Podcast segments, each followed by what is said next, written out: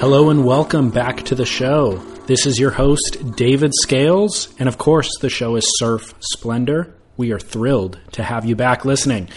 Uh, today, we're doing an episode of Surf News with Scott Bass for May 2nd, 2016. One thing that I forgot to mention in the show is that the Oi Rio Pro, the WSL event, is coming up next week. So if you play in our fantasy surfer poll, uh, or I'm sorry, just our fantasy surfer game, um, make sure that you get your team set. We play on fantasysurfer.com. The WSL, world WorldSurfLeague.com, has their own version of it. And I, I personally play there, but our clubhouse, regard, you know, uh, for Surf Splendor, for the listeners, is set up on fantasysurfer.com. That's actually run by Surfer Magazine.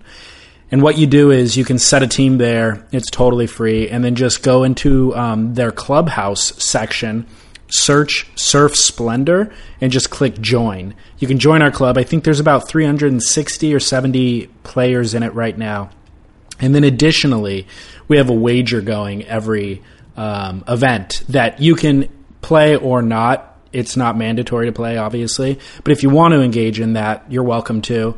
Um, all that is required is a $10 wager per event per division. So if you want to do $10 for the men, great. If you want to do 10 for the women, great. If you want to do both, great. Or you could just do one or the other. And we accept that payment on PayPal. You can um, log in and then click send money, click send money to friends or family, and then send the $10 to hello at surfsplendorpodcast.com and make sure in the notes to include your fantasy handle, the name that you use on Fantasy Surfer. Um, that way I can correctly attribute your payment to you. And then at the end, a winner takes all. So it's only um, there's only one big winner for every event for the men and the women, and that's the way it goes. All right, all of those instructions, if you didn't get them, are on surfsplendorpodcast.com as long as well as every past episode of this show. There's also a comment section on each individual show page, so you can engage in this conversation that Scott and I are having. We encourage you to do that. And then all of the videos, photos, links to articles, all that stuff. Um, in this case, Dane Reynolds' compensation uh, with Quiksilver. We've got a a link to that, which Beach Grit uncovered and posted. Rory Parker out over at Beach Grit. So all that stuff you can find on surfsplendorpodcast.com. And then we have an archive of all the past music um, played on Surf Splendor as well. So all of that's on. Without further ado, I will toss it to Scott Bass to introduce the show, and then I'll be back at the end to sign us off. Enjoy.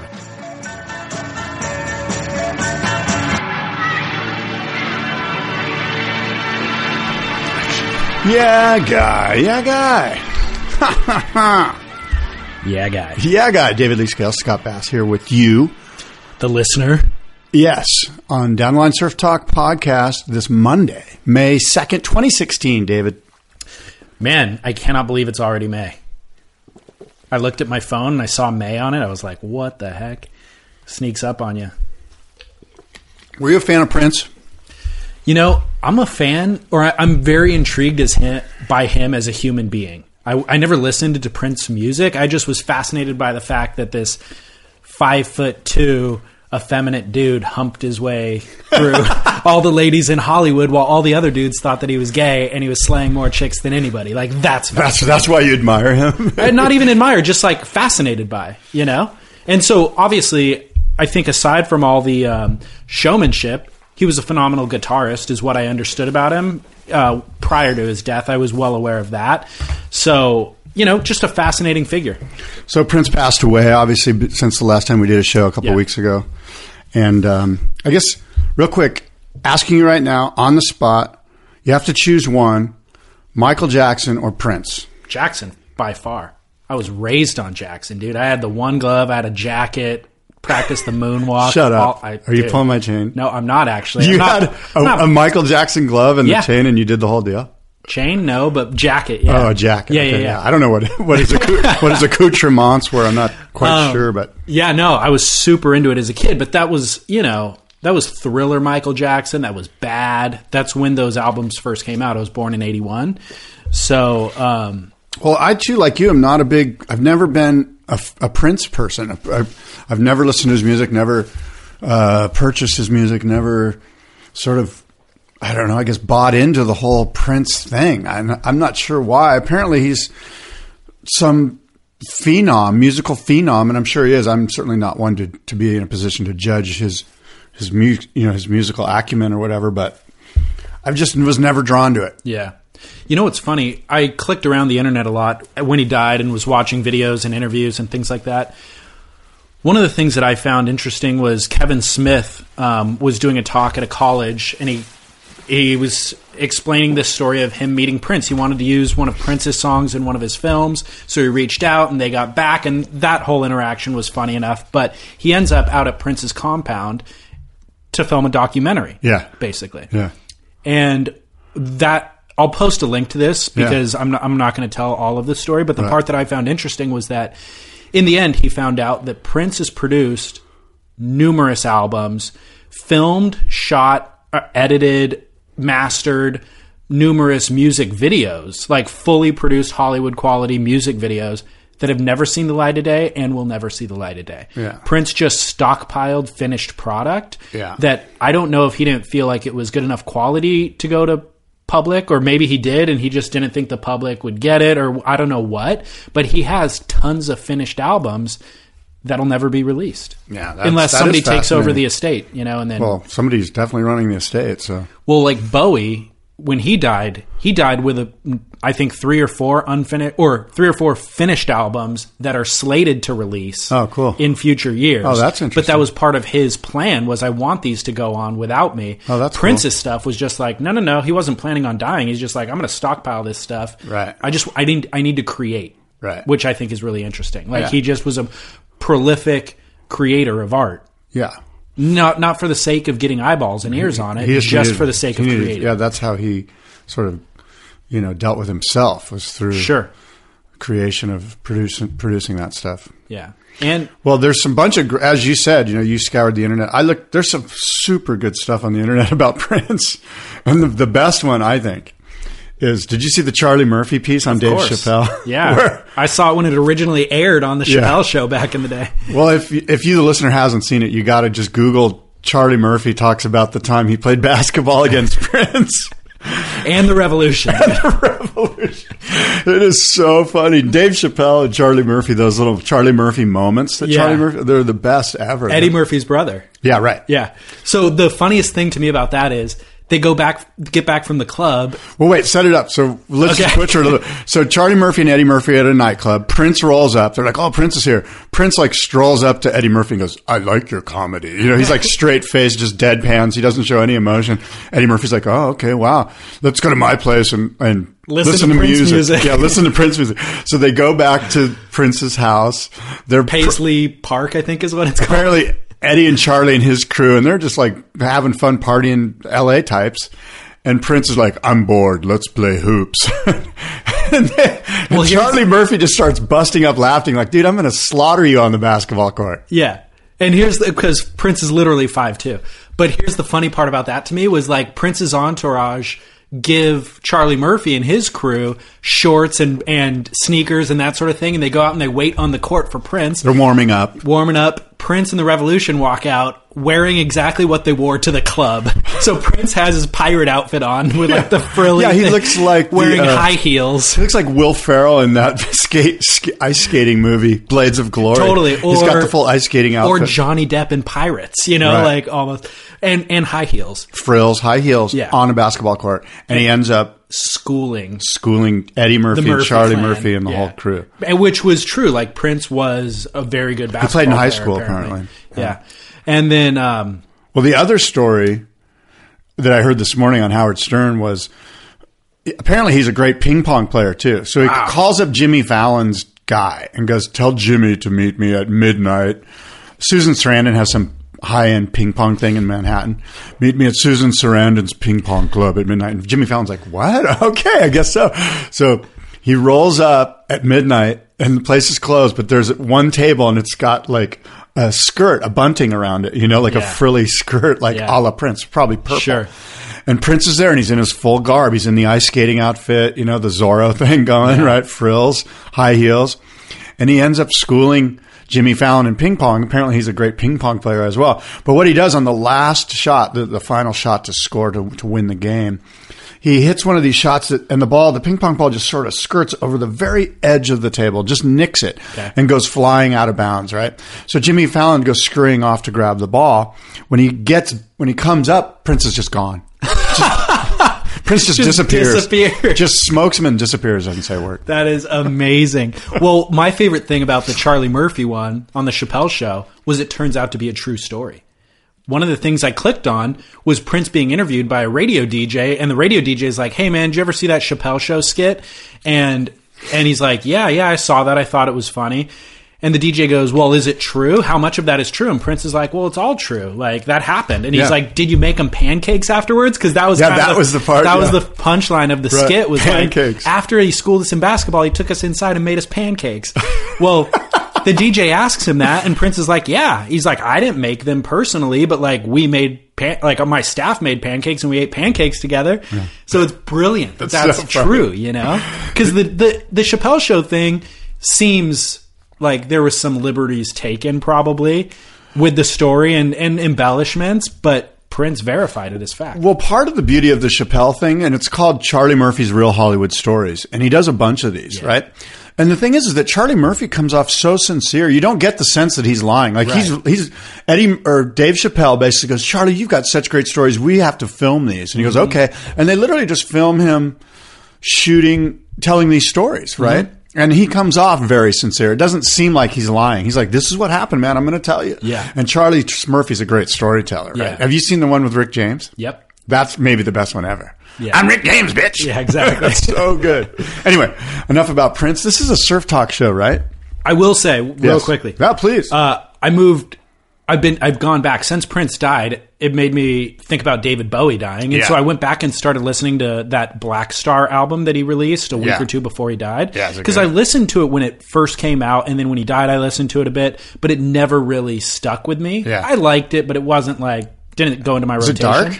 It's very dark. Yeah. But man, I'm not kidding. I've been listening to it the last week or so. I freaking Are you okay? love it. Are you dude. depressed right now, No, I'm you- in love with it. I'm like inspired. Yeah. Wow, I'm maybe like, I should listen. Speaking to me from the grave, almost, right, dude. wow. It's amazing. You know, and that and that's what that album was. Like there was a lot of um, force foreshadowing of his death in the album. Like oh wow. The opening track is called Blackstar. It's about him being a black star in the universe, Mm-hmm. looking down, and I'm not a celebrity, blah blah blah. And then the final track on the album is Lazarus, about rising from the dead. Ah. So it's a it's a really It's like an Iron Maiden album. it's it's really good. Lazarus. Yeah. All right. All right, that's enough of me. I'm going to check that out. So, dude, check out Bowie. what's up in surfing, buddy? A lot is going on. Um, Waves have been fun around here. Yeah, have you, have you been getting some in San Diego? Yeah, probably not as good as up here, but there's Okay. been plenty of south swell in the water and, Yeah. and windy. It's probably cleaner up here too. We, We- get we didn't get- a south eddy. We had like a week without much wind, and then this past week there's been a little wind, but it's still been fun. Like three to four feet, peaky, super fun everywhere. So, Yeah. had my fill. Um, first thing on my docket here, Dave, is Dane Reynolds and the legal action that was Wow. brought up on Stab magazine and then on Beach Grit. Right? Everywhere, yeah. yeah. And um, Reuters covered it. yeah, The hard hitting the inertia covered it. and the even harder hitting down the line Surf Pod with David and Scott covering it. One week late to the news as usual. Yeah, but one week early with the great opinions. Oh, okay. I don't know. Did that make sense? I just Sure. made that up. So, um, I don't know. Maybe can you set it up a little bit um, as far as what it was? I mean, these news these news Okay. outlets basically said, "Hey, Dane, like a lot of other people, um, filed a, a creditor action against Quiksilver." By the way, I mean, a lot of people did that. I mean, Oh, I well- could have done that. I lost money with Quiksilver. well, the story that was reported initially, which to me is the real story. Um, me, me saying the real story is how the media confuses the story. That's the story to me, you know, because it was reported differently everywhere. But ultimately, the first thing that hit was headline: Dane Reynolds sues Quiksilver for three point four million dollars or three point six. Right? Was that a Reuters headline or was that No. Beach Grit's headline? Uh, it was.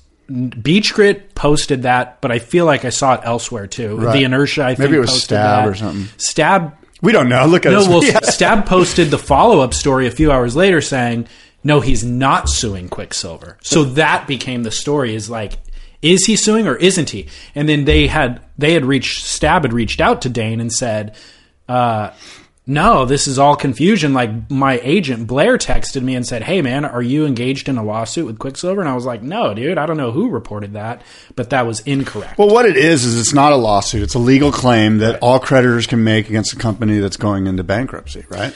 And so I've done a lot of freelance work for Quiksilver for a number of years. I haven't for the last couple, but when this when they filed the bankruptcy motion, I got letters in the mail saying, "Hey, as one of the Yeah. suppliers or providers or whatever, Yeah, I get them too. I Yeah. got them because I own stock. Yeah. Okay. Every- so everyone gets them. You can file Thousands of people. Yeah. Do they owe you money? You can file a claim. This is the process for doing it. And truthfully, Quiksilver always paid me on time, so I, they don't owe me anything. You know, Right. and that was a long time ago. So I just, but I get those documents and I just read them to make sure they don't apply to me, and then move Yeah. on. So And that's what this is. This was a legal claim, right? Um, but I think, see, I think the bigger story is the one that Rory Parker put out there in in Beach Grit, which is, and the one that Scott Bannister, one of our listeners, sent us an email on, right? Which is kind of fascinating. I thought, which was the, which was the sort of. To me, it harkens back to a theme of yours, which is professionalism in surfing, in the surf industry, I should say, right? And so, lack thereof. lack thereof in this case, right? Because there's this um, Mickey Picone, right, who's Yeah. a, who's a professional surfer still, probably on some level. He probably surfs in European QS events and tries to qualify or whatever, Yeah. right? But he's rolled into like a marketing slash team manager role in France for Quick Europe. Right, and and and the letter that they posted on Beach Grit is the letter that Mickey Picone sent to Blair Marlin, who's Dane Reynolds and many others. Dane Reynolds' agent. Right. And by the way, Rory Parker, who's been doing this reporting on Beach Grit, is a contributing, you know, uh, writer on Beach Grit whose wife happens to be an attorney. Rory lives in Kauai, but because of his wife's, you know, career and profession, he's able to get access to these things a little bit easier and knows the ins and outs of how to access this stuff. And that's where this is all coming from. So Mickey Picone, and I don't even know if I'm pronouncing his name Yeah, correctly. you are.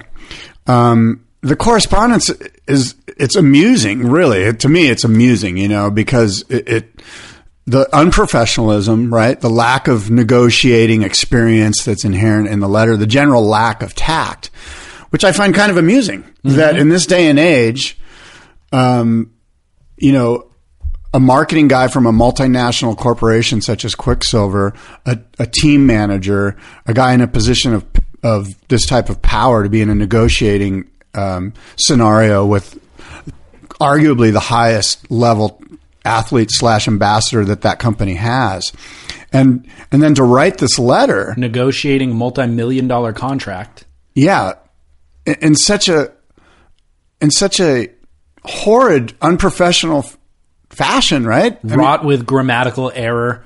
wrought with grammatical error. Right. Yeah. You. So in this in this email that you're talking about, this communication is Mickey Picone emailing Blair Marlin to renegotiate Dane's contract. That's what you're referring to. It goes like this Hi, Blair. I hope you are well.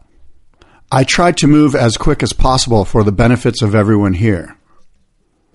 I think that's code for the waves are good. I don't I don't want to write this email. Then Mickey goes on. Again, a letter to Blair Marlin, Dane's agent. We put in place that offer for Dane for the next five years. As I already mentioned, we really want to give our best offer straight ahead and not trying to play any games.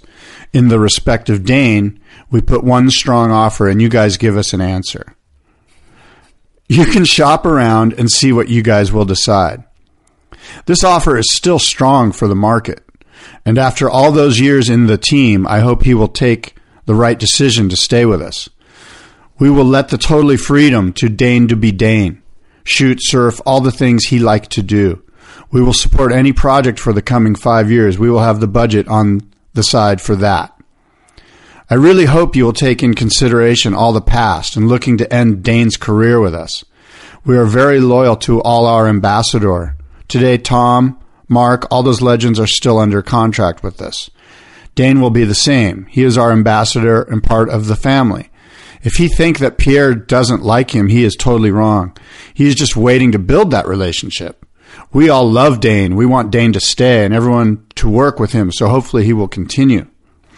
Goes on, and I can read more, and we maybe we will, but It's interesting. that part of it is just it's just i guess what scott bannister sent was really a pretty good analogy. Like you wouldn't see the guys at nike the main guys the, the guys the lawyers in charge of negotiating a contract with lebron james sending something like this to the agent of lebron james. This would be something that would be combed through vetted thought through each and every word and how it relates to the negotiation stance that we're going to take and this is just like, oh my God, the waves are quick. I was supposed to do this last week. The waves are good. I was supposed to do this last week.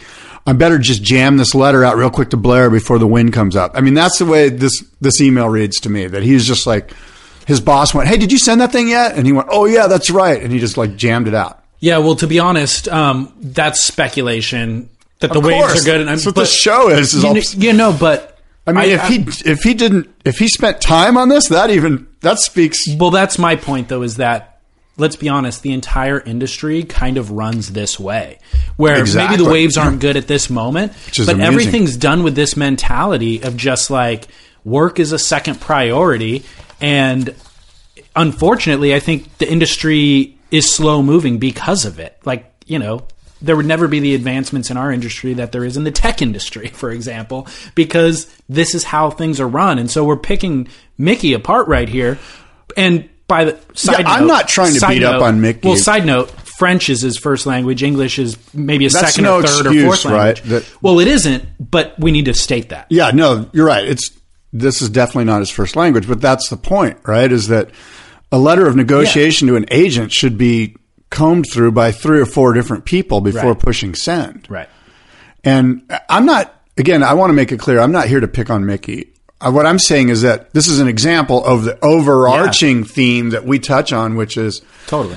I can't believe this still happened. I could I can see this happening if it was, you know, I don't know, lost surfboards or or some small company where they're just kind of like running on fumes, you know. But Right. this is Quiksilver. This know, is I a know. multinational corporation. Right. Like it, it- it's just it's kind of mind blowing. No, it really is. But I, I in a way, you know, on one side I begrudge it a little bit. On the other side, I'm like, that's what makes the surf industry semi charming Yeah. in a weird way. You know, you and I, I mean, it would be kind of sad if we if it was just all super corporate and and Yeah, it would be, but let's get real. You run a business. I've run businesses. If That's you not how it- businesses you- are run. If you ran it this way, you'd run it into the ground. And oh, guess what happened?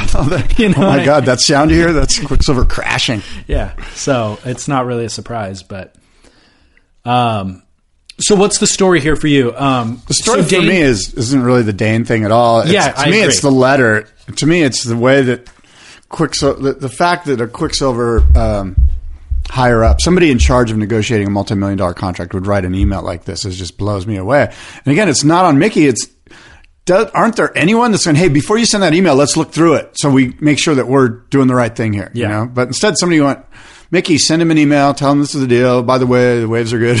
Yeah. Again, I'm making up the waves are good, but Sure. it just it reeks of like haste. Well, let me ask you this. Something that I haven't really been able to get to the bottom of is um, was Dane not paid for I'm not sure. I think do they owe him the 3.4 million dollars that I don't think so because I think this all happened before they went bankrupt. And now that they're bankrupt, they're like, yeah, get in line. And if there's money at the end of Okay. of the bankruptcy policy, you know, process, we'll give you whatever's. You know how how that works. Like claimants line up, and I think it's Yeah. based on who's owed the most or Sure. who gets in line first.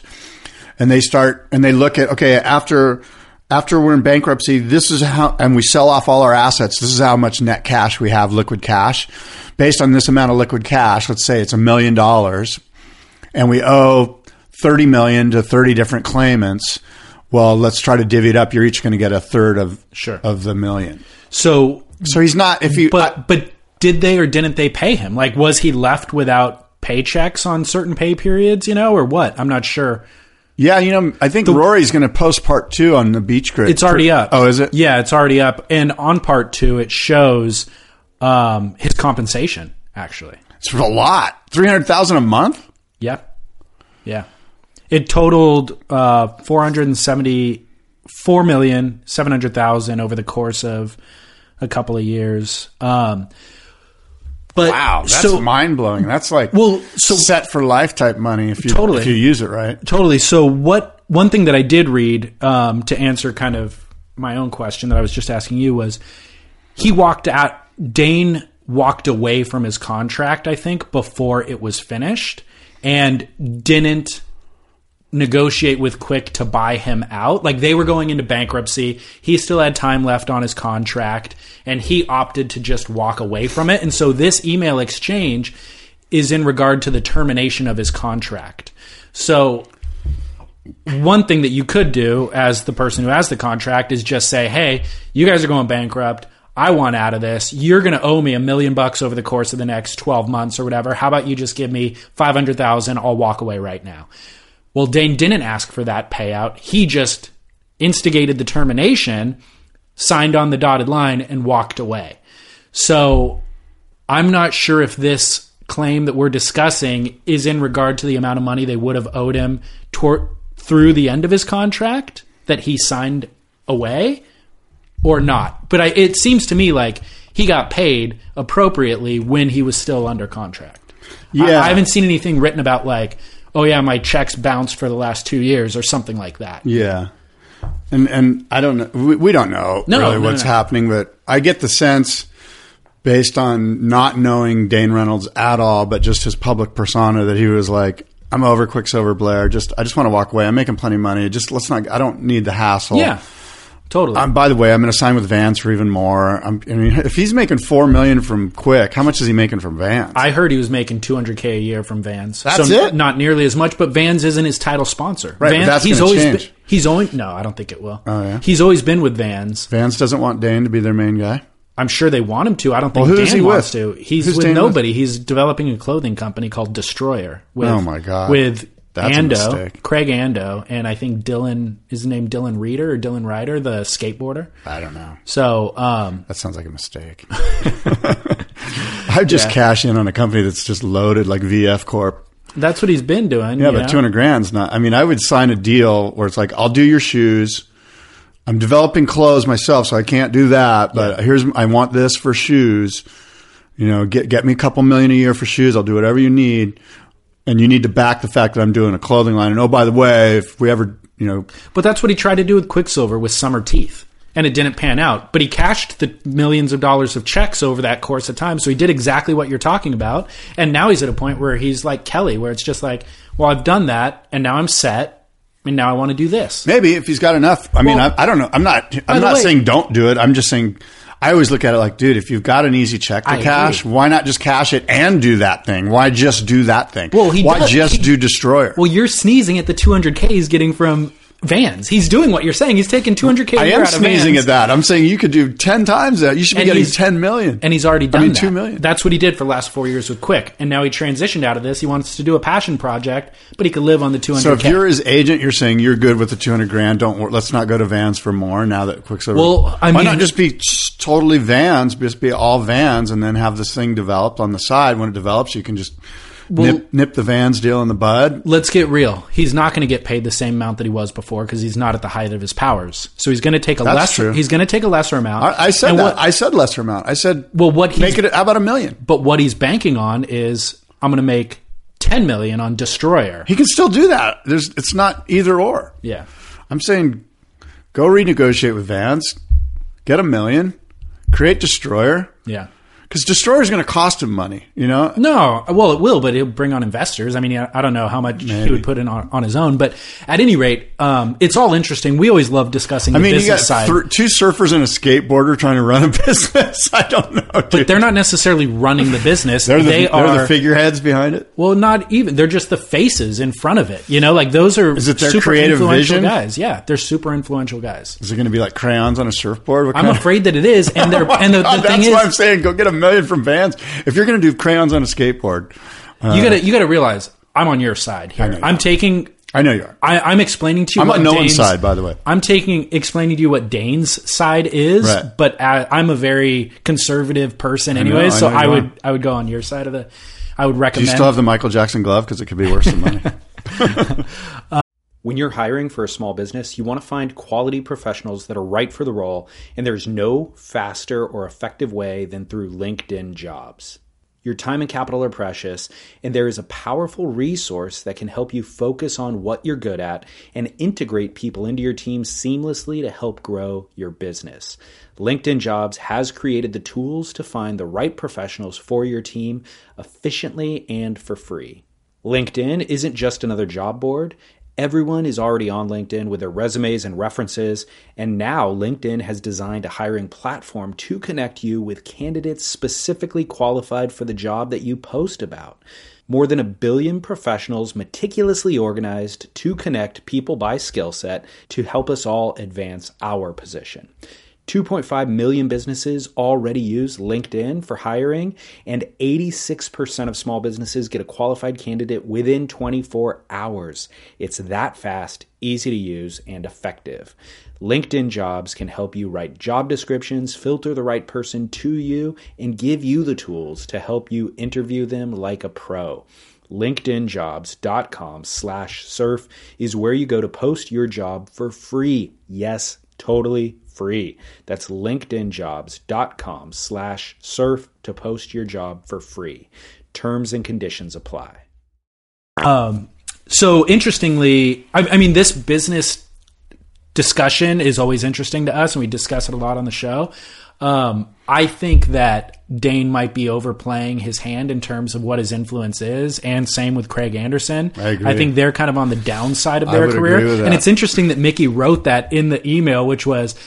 We want to Yeah, be will- involved through the end of Dane's career. I know. When I saw The that, end of Dane's career. I know. When I saw that, I went, "Oh my god! I can't believe he wrote that sentence in this in this negotiation. I know. That is incredible. Yeah. He basically put him in there with Tom Carroll and Mark Richards. He's like, exactly "We'll have Tom, Mark, and Dane right, right. to the end of his career." Yeah. Well, and then you know Scott Bannister, one of our listeners, wrote can, wrote a really good email basically saying. Matt Banting, like Quiksilver. That's who Quiksilver thinks is selling product. Matt Banting, not in the USA, Right. But is Quiksilver selling any product to any teenager in the USA? I doubt it. Yeah, not at the moment. Yeah, interesting. Well, for me, the story here was also I'd love to know. I'm sorry to interrupt. Go ahead. Was just the reporting of it. You know, like not only was it misreported, which it happens, and I'm sure we've misreported stuff, but That's all we do is Mr. you mean the commentary on Beach Grit? no. Well, what I appreciated was Beach Grit misreporting, following up, digging in, and actually doing investigative journalism. Right. posting multiple stories, never deleting the first one that was incorrect, just keeping the dialogue going and letting people know with each check in. Yeah. Because Stab posted one story about it, never again. And all the other outlets, as far as I could tell, misreported it and then never came back to it. So we that's the model that we've always seen in surfing, which isn't very it's not investigative journalism and it's not even really journalism. It's just commenting on something, not doing any research, oftentimes recycling information. It's what we do. It kind of is. But ours is entertainment. Ours is spec- I mean We are here to entertain, to- so engage, entertain. Arguably, that's what Surfer Mag and Surfing Mag are here to do as well. They're not You want reporting. They're not trying to, to, be the Wall. Street Journal. Yeah. if you want that. But that's also my complaint because we often reference the Andy Irons death and these other stories, or even Quiksilver's bankruptcy. Like, we get the best information about that from Bloomberg or from Reuters. We don't get it from the surf industry. Right. So, that to me is the story here is that people lob one initial grenade out there and just be like, hey, here's this Dane suing Quiksilver, and then walk away and never comment on it again. And ultimately, it fizzles, and the internet leaves a few comments in the comment section and then moves on to the next thing. This is an instant where Beach Grit did that and then picked up all the shrapnel, tried to make sense of it, dug in deeper, figured out a storyline, and worked their way through it. And I was glad to see that. You know, it's funny. I, the Washington uh, Correspondents' Dinner with President Obama was l- this weekend, and you know they often talk at that dinner about how investigative journalism and journalism is a tenet of a democracy. You know, you have to have people searching for the truth, right? And in our age now, you know, the last ten years of the internet blooming, the last twenty years, I guess you could say, um, there's just so much. There's not as much of that because print has more or less died. There's still a few outlets that are great. Um, but the internet itself and our generation, millennials, I guess you could say, are just so. Give me a little bit of information, I'll digest it, and then move on. And I'm not going to. I'm not going to investigate. And I wonder what how that speaks to. Um, if that is a tenet of our democracy, what does that say about that tenet of our democracy and our democracy in general? If there's just not a lot of really good investigative journalism. And the people don't seem to mind. They prefer the entertainment. That's the bigger, yeah, yeah, That's the bigger part of what I'm trying to say. Is like it's like okay, whatever. Well, uh, spoon feed me your news, and I'm moving on. Saturday night, I was hanging out with a friend who just got back from um, the Netherlands, and he was talking about uh, their the the local people there were asking him all about Donald Trump and like the presidential race and all this stuff, and we were commenting on Europeans have a better gauge on our political um, news than we do. And we were, and so somebody's like, well, yeah, it's because they're more astute and smarter. And I'm like, that's not what it is at all. It's just that their media outlets are more newsworthy. Our media outlets aren't interested in delivering the news. You know, no, no, that's the only difference. There's an angle. Yeah. Constant angle. Yeah. They get. But they've all got angles, right? I mean, that's just the nature of the beast. Yeah. Even, even something like PBS, which you think would be and is probably as objective as you can get. Yeah. You know, they're going to have, you know, there's going to be an executive director that wants you to push this story rather than that story, and so yeah. forth and so on. Well, um, I got some WSL talk if you want. The Rio Pro starts uh, May 10th, which is about a week away from now. And, um, geez Louise, I mean, not an exciting event. The waves are always crappy. It's pandemonium. Um, there was uh, they're building a footbridge this year. Did you see this? I didn't see. I've, oh, okay. The Rio thing's just not on my radar right now. Well, fill me in. Well, you know, I mean, it's dangerous because it's so Zika. It's pandemonium. Well, not only that, dangerous in terms of fans. They're rabid fans, first of all, pan- fans that have more passion than any other stop on tour. And the beach. You mean they're uncivilized? I'm that, not saying that, that, I'm just saying the term you really want to say. Yeah. That's so the, there, there's a gray line right there, right, between passionate and uncivilized. It's like it's easy to cross the line. It is, and there's definitely some uncivilized behavior. And last year was the most crowded it had ever been because they have a Brazilian world champ now. You know, two of them actually, and uh, John John Florence was talking about like he couldn't even leave his hotel room. There's girls screaming on the street below, you know, and it's just straight pandemonium. So this year they're building a footbridge from the competitors area. I don't know the height, but I saw a photo. It looked ten from feet. the beach to the competitors area. No, no, no. Yes, from the competitors area to, to the, the water's water. edge. Oh yes. my god! So they just walk on this catwalk over all of the fans. People and throw go straight stuff at them. People can throw stuff at them. I mean, I, I have a feeling people are going to climb the thing or shake tear it, it down, tear it down. I mean, That'll be insane. It's going to be insane, but I'm I'm I think it's a great, now we have a reason to watch. I think it's a great solution that the WSL is implementing. I think it's a simple solution, yeah. but it reminds it's me scaffolding, basically, and it could be torn down, maybe. Sure, but but it, what are but the odds? Who's going to get like? Here's here's what it reminds me of though is yeah. just how in Rio, especially, I feel like we're always patching potential disasters, right. you know, and right. and like, hey, the water quality is horrific. Well, what can we do to adjust for that? Hey, um, the waves are terrible. What can we do? And they're they're going to be spraying for mosquitoes. They've got a footbridge with like mist that's going to come out for the Zika thing. Remember, like six months ago, there was some big sewage spill, and Mick Fanning and some other competitors said we will not go to that event in six months from now because there's diarrhea in the water, literally, you know, like some floaters. It's crazy. So I feel like Rio, what does it have to offer us at this point? And one one part of me likes the pandemonium of like fans really getting into it, like the oh, surfers or the pro. Beatles. Yeah. But I do feel like how many times do you want to just put a patch on this festering you know wound and try to salvage it because it kind of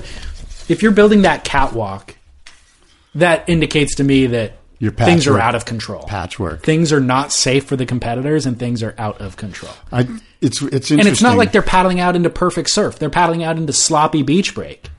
Look, that market is perhaps the most important market in the world to the WSL and to the future of pro surfing. The South American market. It, it, it potentially is.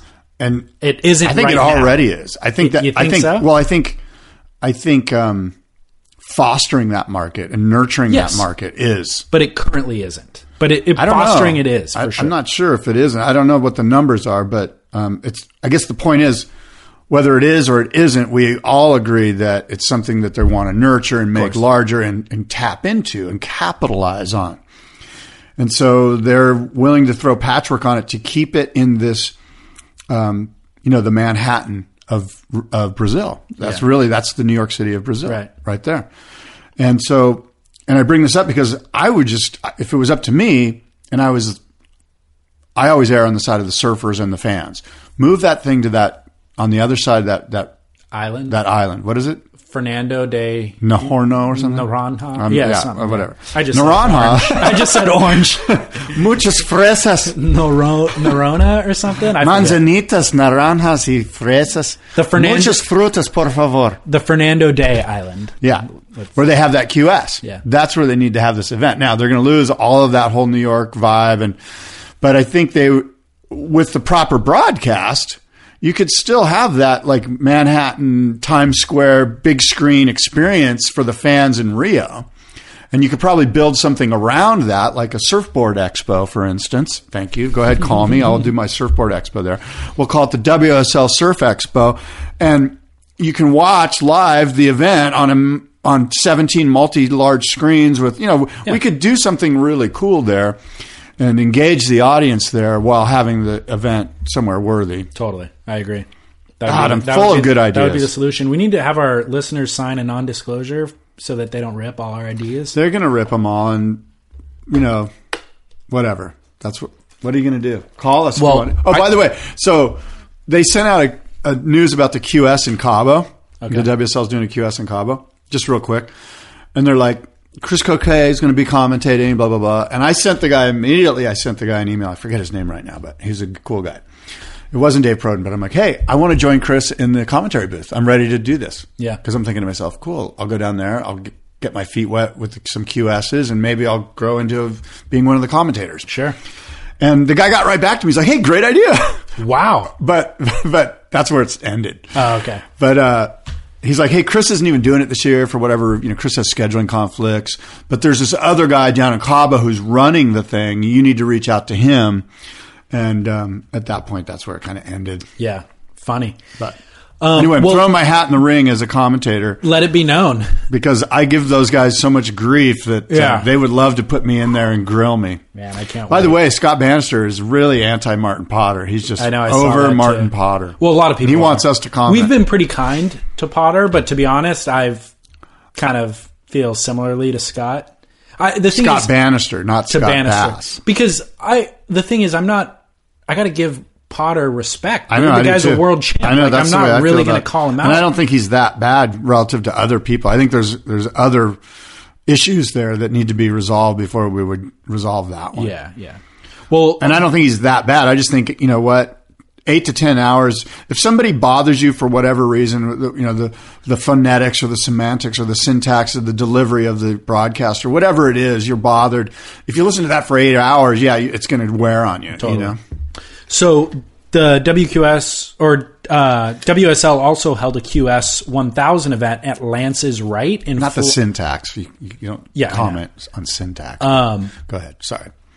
Full of QS 1000 at Lance's Right in Flawless Head High Surf. Did you see Yes, this event? I did see that I mean, I watched this. Have you surfed Lance's Right? a bunch of times. How good is it? Super good. So- Super easy. So flawless. So Probably that was the that was easiest wave. my thought. I watched that and I'm like, okay, these QSers are surfing flawless head high barreling rights, while the CTers are going to Rio next week.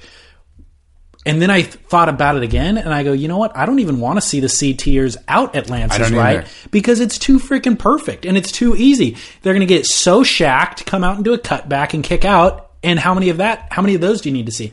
I'm watching these QSers do it, and I'm already kind of bored. Well, there's a good air three-minute video section there, Well- though, too.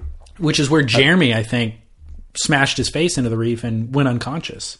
Oh, Jeremy like Flores? Years, yeah, like a year or two ago. On the surgeon's that? table. There's this thing called the surgeon's Yeah. table there. He tried to do an air reverse and landed face first on dry reef. Rad. Got helivac. Anyway, No, I didn't know that. so anyway, my point is when I when I saw that, I thought about it and I go, you know what? What I do enjoy is seeing our C tiers in challenging surf. Sometimes it's Bells Beach, challenging but not really that exciting. But sometimes it's Teahupoo, where it's like super exciting and definitely challenging. Um, Rio is challenging, but because it's crappy, you know, and so Yeah. it's like Lance's right is too perfect, and I don't really want to see that. Rio too imperfect, don't want to see that but the com the, what we want isn't perfect surf for our our competitors. We want challenging surf. That's really the ultimate criteria. Pipeline is freaking challenging. Challenging. That's that's That's what we that's what crystallized in you after thinking. After watching that, Lance's is right thing, you know. It's a and that's a wave too that if it's not perfect, you don't even surf it. Like Right. as soon as it goes onshore, it's just it's over. Yeah. It's got to be offshore. Yeah. Well, too perfect of a waves. That leads us to this. Did you get your text from Kelly inviting you to the wave pool? Yep, I'll be there, dude. I'm I got mine. I got my invite. Um, myself and a bunch of other A-listers. Yep. No, I'm just kidding. I'm gonna ride my Wavestorm there. Dave and I didn't. We weren't invited. We haven't received our invite from Kelly, but that's Still the news, right? Kelly. Kelly Slater has invited a bunch of people to surf his wave pool, the Harris Ranch Rights, as I like to call it. Does he know that that's what it's called? He does now. Okay. Harris oh, Ranch because he Rights. listens to this. That's right. Harris Ranch Rights. It's a great name for it. Uh, but anyway, so Kelly's organized three different pool days. Um, looks like it's going to be him and John John and some of the CTer guys. Then there's a day I think with Carissa and Steph and some girls, and then I think Well, there's specifically him and John John on one day. oh The just ne- those two. That's what I read. And then the next day, or the second meeting, will be him, Carissa, and Stephanie. right. And the third will be The Momentum Era Bros. yeah, that's bro what I want to be there for. Jason Weatherly, uh, all those guys. well, you named the No, I least, was no, the I was least thinking. known out of all I was of thinking Kalani Robb, yeah, Rob Machado. name them all, dude. Oh God, uh, Pat O'Connell. See one I, of them? I would think so. Um, probably Chris Malloy and Keith Malloy. Definitely. Maybe not Dan Malloy. I don't know if he was in that momentum era. Um, Ross Williams. Yep, Uh, Shane. Todd. Rip. Rest in peace. Todd Chesser might have been. He was the Godfather. Shane Dorian. Shane will be there. Ben Weatherly, Benji. Jason. Greg Browning. oh, was he? definitely. Was he one? All right. Totally. Well, anyway, those that crew of guys Yeah. are going to be. Justin Poston, oh, there's a name. San Diego name. That's cool. Well, those guys are stoked, right? and we're sure. bummed that we didn't get invited, but I understand. I'm a D-lister at best. Well, they talk about. Um, so Kelly wants the email that, or the email, the text message that he sent. Apparently said, "quote Would you like to join me in Fresno to surf and test my new wave pool?" End quote, or unquote. And um, so I think that's interesting. He wants to get feedback, obviously, from some of the better surfers in the world. Uh, there's rumors that there will be an event there in August of this year, and then potentially, uh, like QS. What does that mean? That Stab reported that there was going to be an event in August. Does that They mean a QS event? No, they didn't say. What does that mean, an it just- event? it just said a low profile event. So it doesn't even mean that it's a contest. It just means something. You know Well, I know what that event is. what? I have um, been talking with Kelly a little bit on the side. I've come up with perhaps the greatest marketing maneuver in the history of marketing maneuvers. Can't wait for this Okay. dad joke coming down the pipeline. This is what's going to happen. Okay. From now until the end of July, when you buy a Firewire surfboard, there's going to be a golden ticket attached to it. This is going to be called Kelly Wonka and the Chocolate Factory. Wow. Much like Willy Wonka. Because the color, everybody because the color of the water. Exactly. Chocolate factory. Kelly Slater and the Chocolate Factory. It's a take on Willy Wonka. Oh, I didn't catch that part. Willy Thanks for Golden- explaining that. So if you buy a Firewire surfboard, yeah. you scratch off the little scratchy off dealio and if it's the golden ticket you're the one invited. And it's you and kelly slater. You, you, you kelly's going to meet you at the gates of harris ranch rights. He's going to have a top hat on right? And um And a Prince outfit. and a, yeah, no, he'll be in tails, coat, a top hat, and a prince outfit, and he'll meet you there, and you, he'll put a blindfold on you, and you'll be taken into a room where you'll be told the rules, no cameras. If you screw up, you're going to be you know, ejected out of this situation. You're going to sit there and watch small green men rip the shred, shit out of this wave. There'll be like uh, Glenn Hall, Tom Carroll, uh, Pat O'Connell, They all all they in can't green. in over five foot five. No, they got to be yeah five foot four and under, Oompa Loompa style shredding going on. You're going to be like watching this. This whole thing is. It's going to be incredible. It's Kelly Wonka and the Chocolate Factory. You'll be able to shred the chocolate pool with Kelly, and uh, what a great the golden ticket. I mean, this is the thing that every surfer in the world they want to be invited to this thing. It's what a great ticket. opportunity for Firewire to move tons of product. I think this is the hottest ticket. I just made all. the ticket. It's ours, Charlie. I've got a golden sun up in the sky. Slippers, Charlie. Scott, the golden I've ticket. got a golden ticket. I've got a golden ticket. Look at the sun. I never thought that I would be slapping the lap of luxury, cause I'd have said, It couldn't be done. but it can be done. Wow, I want it. Where can I buy the nearest Firewire surfboard? They're available everywhere, and um, The Slater design Slater designs model specifically, Yes. or, or among those three models. Kelly Slater, Willy Wonka, and the Chocolate Factory. Harris Ranch Rights. Go. I like it. I just made all that up, by the way, in case Mark Price and Chewy Rayna are listening. Just my idea. I seriously think it's a good idea, though. I don't know if it's you buy a Firewire, but if if there's, it'd be better if it was a lower end product like Yeah. Creatures of Leisure. Isn't he involved? No, he's in whatever his now community. community pro- so buy a community project leash or Yeah. something like that where it's like a $20 item everyone would go and buy a leash Oh yeah, they would kill the leash market with that Yeah. or maybe it's fins through basically you're buying a twenty dollar raffle ticket. you are you're buying a $20 raffle ticket the golden ticket could be yours and wouldn't that be cool to see Kelly in a top hat and tails greeting you there and I a bunch of fantastic. green Oompa Loompa style, you know, Tom Carroll and Pat O'Connell. Who else is small? Lewis Samuels. We could get You a bunch of you people. to- all. Um, I, I mean, I think arguably one of the best ideas you've ever had. Actually, It's a You're pretty good one. I mean, it's not really mine. I sort of stole it from Oh, okay. Willy Wonka and the Chocolate Factory, but it's a good one. Yeah, it's like, a great They idea. should do it. They should do do, it. this. By the way, have you seen anybody riding Kelly Slater designs at your local beaches? No, but I was down at Bird's Surf Shop, and he says he's selling a lot of them. Okay, Yeah, the Stewie Kennedy model one. The sci-fi. Yeah, the sci-fi apparently is doing really well. I, I saw a guy paddling out on one the other day in Huntington. How did it go? Well, I didn't actually see him catch any waves. Um, I didn't have high hopes for him based on just Looking my, at him? my assessment of the situation. but I, I, I should have just asked him how he likes it. I want to ride one.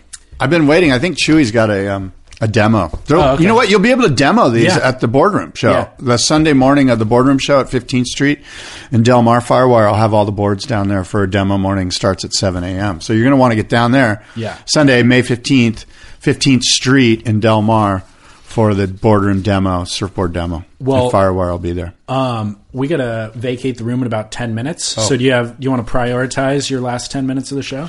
Yeah, well, I want to tell everyone also about Sunday at the boardroom show. Go for it. The vintage surfboard swap happens only on Sunday. I want to make sure that's clear because I know there'll be people that'll show up Saturday. But the vintage surf swap is only on Sunday of the two day event at the boardroom show. And you, you can bring two boards. It's a vintage swap, so bring pre 1995, pre 2000 surfboards and um, bring a towel or a mat, something to lay your boards down on. You can only bring two in and um, be a part of the swap. There's no cash change. Oh, you got to buy. You've got to buy a ticket to get into the show. Sure, but Yeah, you you- can't just go buy a board. You got to swap. no, you can do whatever you want. You Oh, can okay. swap. You can you can just look. You can So buy. people who are bringing their boards they can buy or sell and or come swap. up with a price for what they want for theirs, rather Yeah. than okay, got it. yeah. All right, Um, let's. I've, I've got a must see moment. Well, real quickly, you wanna uh, talk about the boardroom show? The Big Wave Awards did take Oh, place since our right. last show, and you basically called. I know, every single all one. of them. I know. Shane Thank you. won overall performance and ride of the year. Aaron Gold won paddle of the year. Yuri Soledad won biggest wave. Kiala Kenley won the barrel of the year. Nicola Porcella won the wipeout of the year. that guy went on and on. I watched some of it. It was unwatchable, as all of these award shows are. It's Yeah. not the WSL's fault. It's just the nature of award shows. Nobody wants to hear these people drone on and on, but you have to do them. You have to sit there and listen. And but Nick, that guy went on and on and on. Yeah. I guess Greg Noll was the highlight, right? Well, or the low light, depending on how you look at it. and we discussed female big wave surfers in our previous show, and we're at a loss to name some of them. Um, Andrea Moeller was a name that we didn't come up with, but she actually won the performance of the year for the women. So I thought um, we should give a shout out to her as well. So, what do you got for the uh, must see moment then? My must see moment is real life. Red Bull's been putting out these, or I don't know if they've been putting out a bunch, but I saw one and I posted it on my website. Ben Weiland did this um, really neat um, three minute clip on basically surfing up in Alaska. Oh. And I know we've seen these before, but I mean, these guy, this guy, there's a handful of really good cinematographers. I mean, that's kind of what they are. I know they're Yeah. working in video and not film, but some of them are probably working in film. But anyway, Ben Weiland's real life, and it's pretty fascinating look at surfing, um, sort of, you know, the exact opposite of a wave pool, just way out in the in the uh, nether region of the worlds, you know, where it's just cold and beautiful and scenic and um, Is there any good rugged. surfing in it? Yeah, there's really good surfing and there's some really good waves, and it makes you go, "Holy crap!" Hmm. You know, if there's waves like that. Now these guys are head to toe, full suited up. But uh, As a hardcore surfer, if you had to relocate there for some reason, would you continue surfing? I, I I'm not sure because as I get older, it's harder for me to surf in cold situations. When I was 20, yeah, I, Yeah. I could do that. Um, I question it among of myself as well. I would need to see what it's like to surf in that much wetsuit. Yeah. You know, with gloves, all of that stuff has to be just right. And really, the key to surfing in cold situations is you have to enter the, the cold situation really, really warm, and you have to leave the cold situation and get warm really quick. So if I go into the situation sweating, I'm good, you know, and then I'll be warm and I'll be hot for the session. And then when I get out, I need to get into a hot tub. So a lot of it's about the pre and post um, getting ready for this surf. You're a delicate little flower. I am, I am, I am. Uh, yes, I am. Constant coddling. I, yes, I do. Easier, Need softer me to way. stroke your ego all the time, tell I- you that a- you're doing a good it's job at life. It's a fragile deal. It's the whole sad. thing. It's kind of sad, actually. It's uh, yeah. So my must see moment is um, the time lapse footage that Surfline posted of the whale washing ashore at Lower Trestles. Yes. Holy cow! Um, this was covered in tons of media outlets outside of surfing, but basically, forty foot whale, sixty thousand pound carcass washed ashore at Lowers, and not down the beach from Lowers, not fifty yards. d- like it's at Lowers. Yeah, you couldn't straight couldn't have put it in a better place or, or worse place. Worse place. So By this- the way, Lowers is pumping today, and it's packed. The whale is gone, and nobody gives a crap about Yeah. any of the sharks or anything. Well, the- I think there will be some potential shark I saw somebody posted an Instagram of a sea lion or a seal washed up on the beach with a big chunk, shredded. Yeah. But that was I heard from that that that was not at Lowers, and somebody was trying to continue the fear. to keep people out of the water Yeah. so they could shred.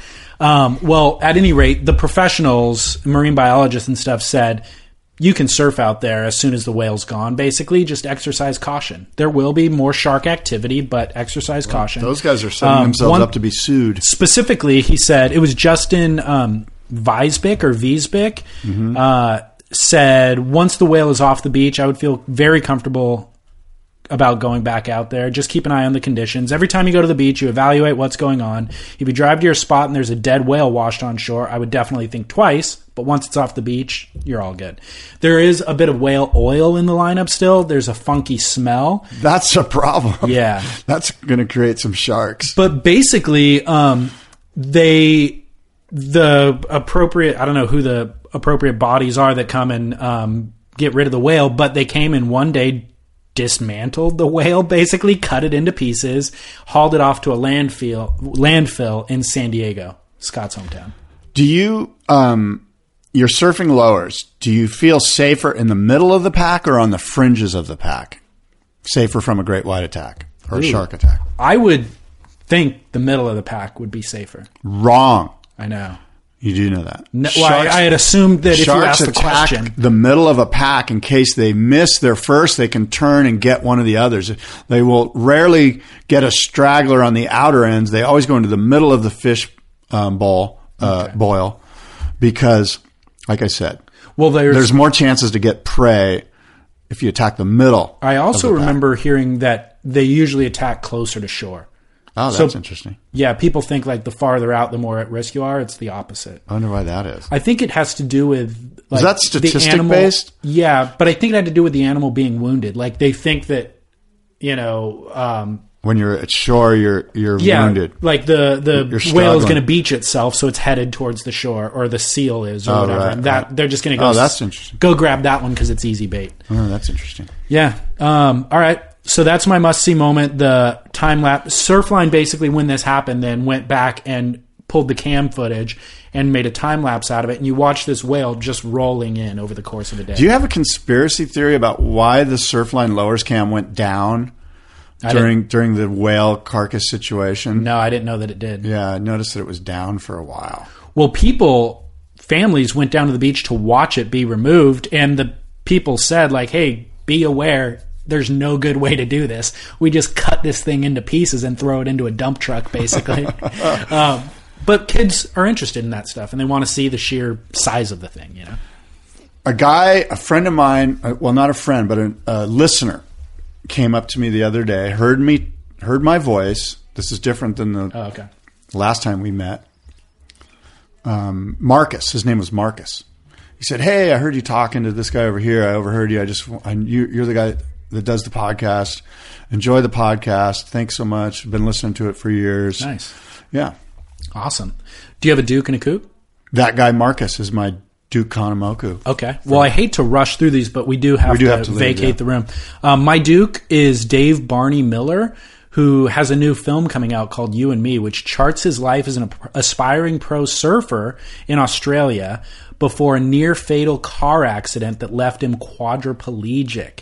The recovery and the love story that transpires in the midst of it all um, is really interesting and profound, but it's not all roses. He's had a really rough path and dealt with um, substance abuse, alcoholism, and then through that met this girl who's really stood by his side as a quadri- quadriplegic. Like he- they met after he had the accident, and um, anyways, Cool. this guy Mick Fanning's been really involved in this guy's life because Mick Fanning lost a brother to a car accident in a very similar situation. His brother Sean was an aspiring pro surfer when it happened. So this documentary takes place over the course of four and a half years. They're premiering it in, through a tour in Australia right now. And uh, it looks amazing. I haven't seen it. I just watched the trailer and it looks great, but um, the story is heartwarming. So that's my Duke. Barney Miller, whose goal it is to walk again. Cool. Good for Barney. My kook was submitted by a listener, Russell Thorne. Uh, Seaweed, Magic Seaweed did an article.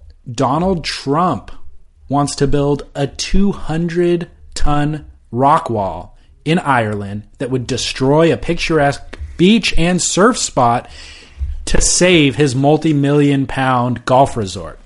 Basically, He's worried about coastal erosion. There's a surf spot there. His golf course is right on the coast. And so what he wants to do is build this $10 million, 200,000 uh, ton rock wall to prevent the coastal erosion.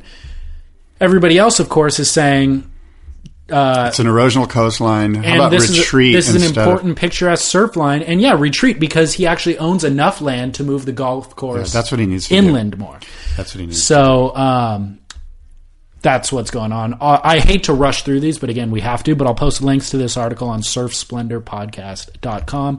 And thank you, Russell Thorne, for submitting that. A couple of things. Um, NHL playoffs are happening. I love watching the NHL playoffs, man. So um, the Pittsburgh Penguins and the Washington Capitals are in a heated uh, round two series right now. The boardroom show is happening in less than two weeks, May 14th and 15th at the Del Mar Fairgrounds.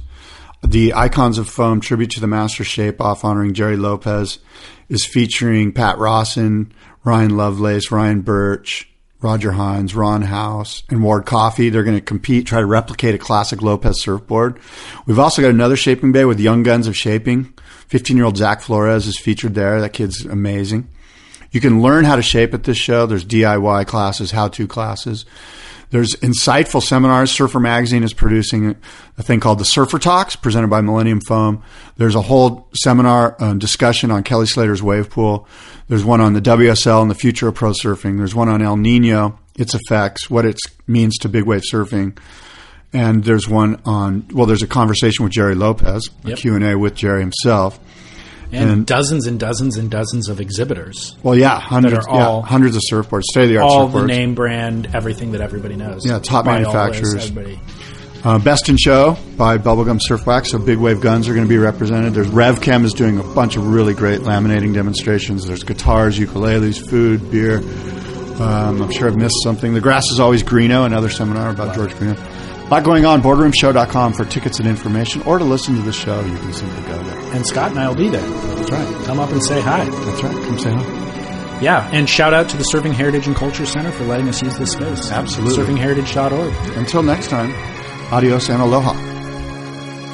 Something happened on the day he died. Spirit rose a meter and stepped aside. Somebody else took his place and bravely cried. I'm a black star. I'm a black star. How many times? Yeah, so hopefully you'll make it to the boardroom show. I know we have um, listeners that are actually flying into the event. Really, really a cool thing. Um, it's unfortunate that the boardroom show doesn't exist all around the world at different locations because it is a really cool event and we're grateful to have it here in Southern California. And of course, it is Scott Bass's event that he owns and hosts and all that sort of thing and runs. So he and I will be there with name tags on. If you see somebody with our names in a lanyard around their neck, uh, introduce yourself. Say hi. It's always a really rad thing to chat with people who, um, you know, listen to the show and that. It's kind of funny. I've had this conversation with people um, who introduce themselves and they're like, "Oh, it's weird. I feel like uh, I already know you, but you know, you, obviously I'm just listening to you. You don't know anything about me, but we hit the ground running because we have so much common interest, you know, and we can talk about the things that I like to talk about and that apparently they like to talk about too. So even though I haven't met people prior, we dive straight into uh, friendship or just engagement that feels very comfortable, like with somebody who you would have known for a long period of time. So I think it's a really cool dynamic and Anyway, it'll be great to meet you if you're there. If you're not, boardroomshow.com has some of the information and he'll document it. You'll see videos and photos on Surfline. Everybody covers it. So, all right, that's coming up May 14th and May 15th. Enough about the Boardroom Show. Rate and review Surf Splendor in iTunes or wherever, whatever podcasting app you listen in. If you rate and review the show, it helps uh, our other people to find the show. It helps with our ranking basically and searchability. So you guys have done a great job with that. I think we have like 80 something uh, ratings and I don't know 50 or 60 reviews and for the vast majority I mean there's only one or two that aren't five stars so vast majority are positive. Grateful for that. And um, just share the show with friends. We always ask that you help the show grow in that respect. All right? You've heard enough of me for today, so I will give you a break and let you know that we'll be back in two weeks. But until then, I encourage you get out in the ocean, catch a couple waves, and shred on.